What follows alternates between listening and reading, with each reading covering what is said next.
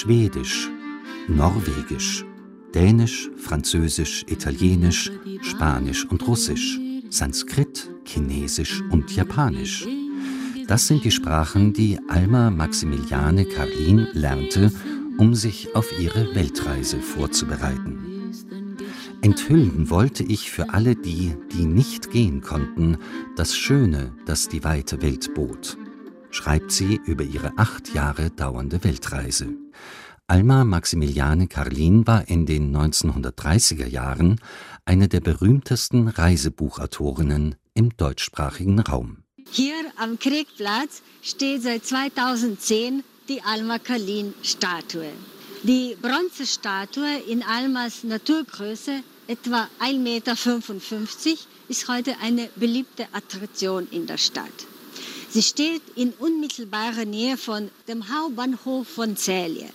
Der Hauptbahnhof von Zählje war auch der Ausgangspunkt für ihre Weltreise in den Jahren 1919 1927. Am 24. November 1919 um 6.35 Uhr verlässt Alma Kalin den Bahnhof in Celje und kehrt erst nach acht Jahren wieder zurück. Mit eingepackt hat sie ihre geliebte Schreibmaschine Marke Erika und ein handgeschriebenes Wörterbuch in zehn Sprachen.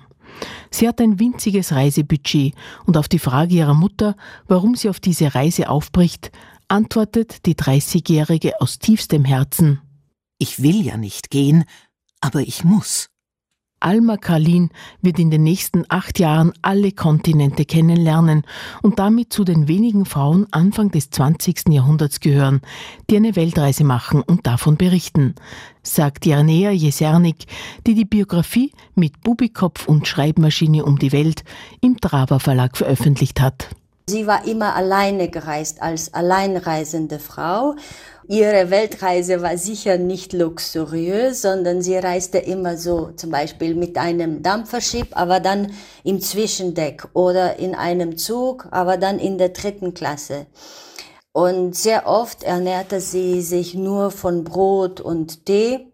Und was sie so speziell macht in meinen Augen, dass sie, wie sie selber schreibt, die Welt als Frau, als Künstlerin, und als äh, Schriftstellerin nicht nur sehen, sondern auch erleben möchte. Ihre Reisebücher, vor allem die Trilogie Einsame Weltreise im Banne der Südsee und Erlebte Welt, machen Alma Kalin zu einer der bekanntesten Reiseschriftstellerinnen der 1930er Jahre. 1889 wird Alma Kalin im Kronland Herzogtum Steiermark in der K&K-Monarchie im heutigen Slowenien geboren ein linksseitig gleichgeliehmtes Mädchen mit einem Wasserkopf. Die Mutter ist Lehrerin an der deutschen Schule. Deutsch wird ihre Muttersprache und die Sprache ihrer schriftstellerischen Arbeit. Alma studiert Sprachen in Graz, Paris und London. Und Alma hat zuerst in einem Übersetzungsbüro gearbeitet, um ihren Lebensunterhalt zu verdienen. Aber in jeder freien Minute hat sie da eine neue Fremdsprache gelernt. Und später hatte sie auch, also schon ähm, zu ihrer Londoner Zeit, auch viele Freunde gehabt, die waren aus Asien. Und sie hatte schon da viel Interesse auch zum Beispiel fürs Chinesische, fürs Japanische, für Sanskrit. Und sie hat dann diese Sprache durch ihre Freunde ähm, kennengelernt, aber nie so gut beherrscht wie die anderen acht. Eine Beziehung mit einem Chinesen scheitert. Mein kleiner Chinese heißt ihr erster Roman. 1919 dann der Start der großen Reise.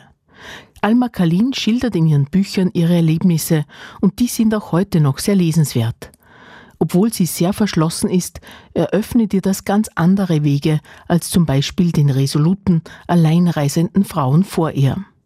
Es bringt sie aber auch in Gefahr, vor allem in Südamerika. Alma Kalin hatte in Peru die schlimmsten Erlebnisse da. Das war ganz am Anfang ihrer Weltreise.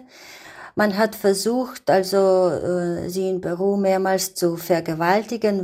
Von da an hatte sie viel Angst vor den Männern, weil sie eine alleinreisende Frau war. Aber gerade deswegen hatte sie dann aber einen ganz engen Kontakt zu den Frauen überall auf der Welt gehabt.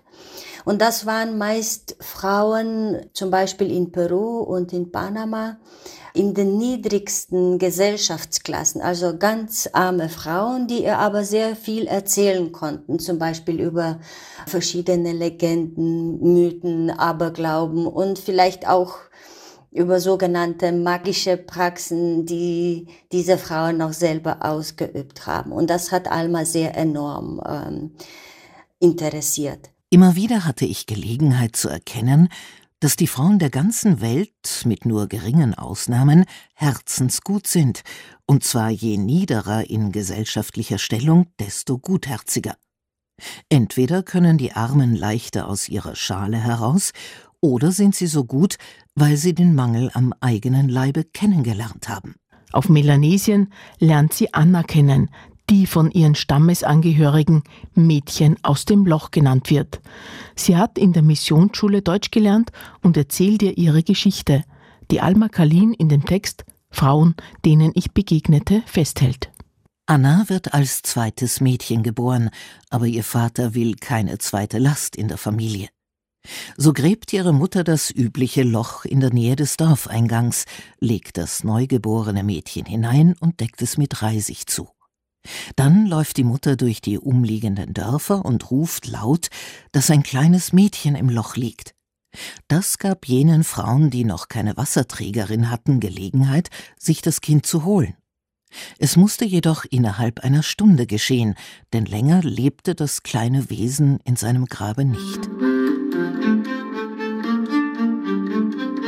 Japan fasziniert Alma Kalin besonders. Sie ist von ihren Jobs in Japan überanstrengt und völlig unterernährt, bis sie einen wichtigen Kontakt macht.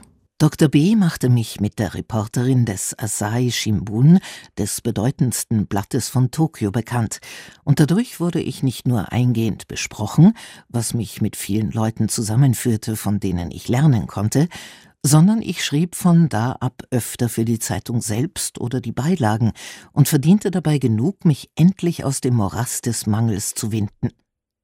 Mein Bild, das eines Tages erschien, glich einer kraushaarigen Asiatin mit einem Mund wie ein Ofentürl, aber dennoch schrieb mir ein junger Mann aus dem Norden und bat mich, mein Reisebegleiter werden zu dürfen. Ein neuer Job an der deutschen Botschaft in Tokio eröffnet ihr den Zugang zu japanischen Künstlern und Intellektuellen. Von Japan geht's weiter nach Korea, China und Taiwan, wo sie ein gefährliches Gebiet aufsucht, das nur mit polizeilicher Bewachung betreten werden darf. Wir fuhren nun im Kopfjägergebiet, und mir war's, als verstummten meine Gefährten mehr und mehr.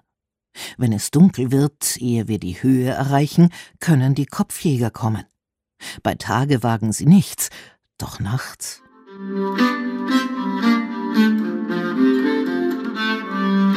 Sie ist ungeheuer kreativ auf ihren Reisen. Sie zeichnet, malt, schreibt Kurzgeschichten und sie sammelt Artefakte, die noch auf ihre Erforschung im Regionalmuseum in Celje warten. Ihr Buch Windlichter des Todes beeindruckte die schwedische Schriftstellerin Selma Lagerlöf so sehr, dass sie Kalin für den Nobelpreis für Literatur nominierte. Bekommen hat sie ihn allerdings nicht. In den Reisebüchern finden sich auch gängige Rassismen, was heute kritisiert werden muss, sagt Janea Jesernik. Das ist eine Tatsache, aber das schmälert eigentlich ihre Reiseleistung in meinen Augen nicht. Und diese rassistischen äh, Ausdrücke haben da verschiedene Gründe. Ähm, zum ersten, also war Alma Kalin sicher ähm, ein Kind ihrer Zeit und sie war auch sehr lange Zeit in London und sie hat irgendwie diesen kolonialen Blick da geerbt. Von diesen Reisebeobachtungen auf eine nationalsozialistische Gesinnung zu schließen, wäre völlig daneben. Denn Alma Kalin trat sehr mutig gegen den Nationalsozialismus auf, und zwar ohne Rücksicht auf ihr eigenes Fortkommen, sagt die Sernik. Alma Kalin hat ähm, vielen politischen Flüchtlingen also Zuflucht in ihrem Geburtshaus in Zelle gegeben. Es hat einen deutschen Journalisten, Hans-Joachim Bunser, gegeben, der vor äh, dem Hitler-Regime auf der Flucht war. Aber der war nicht der Einzige, dem Alma Kalin äh, geholfen hatte, sondern es war auch Ubald Tataruga aus Wien.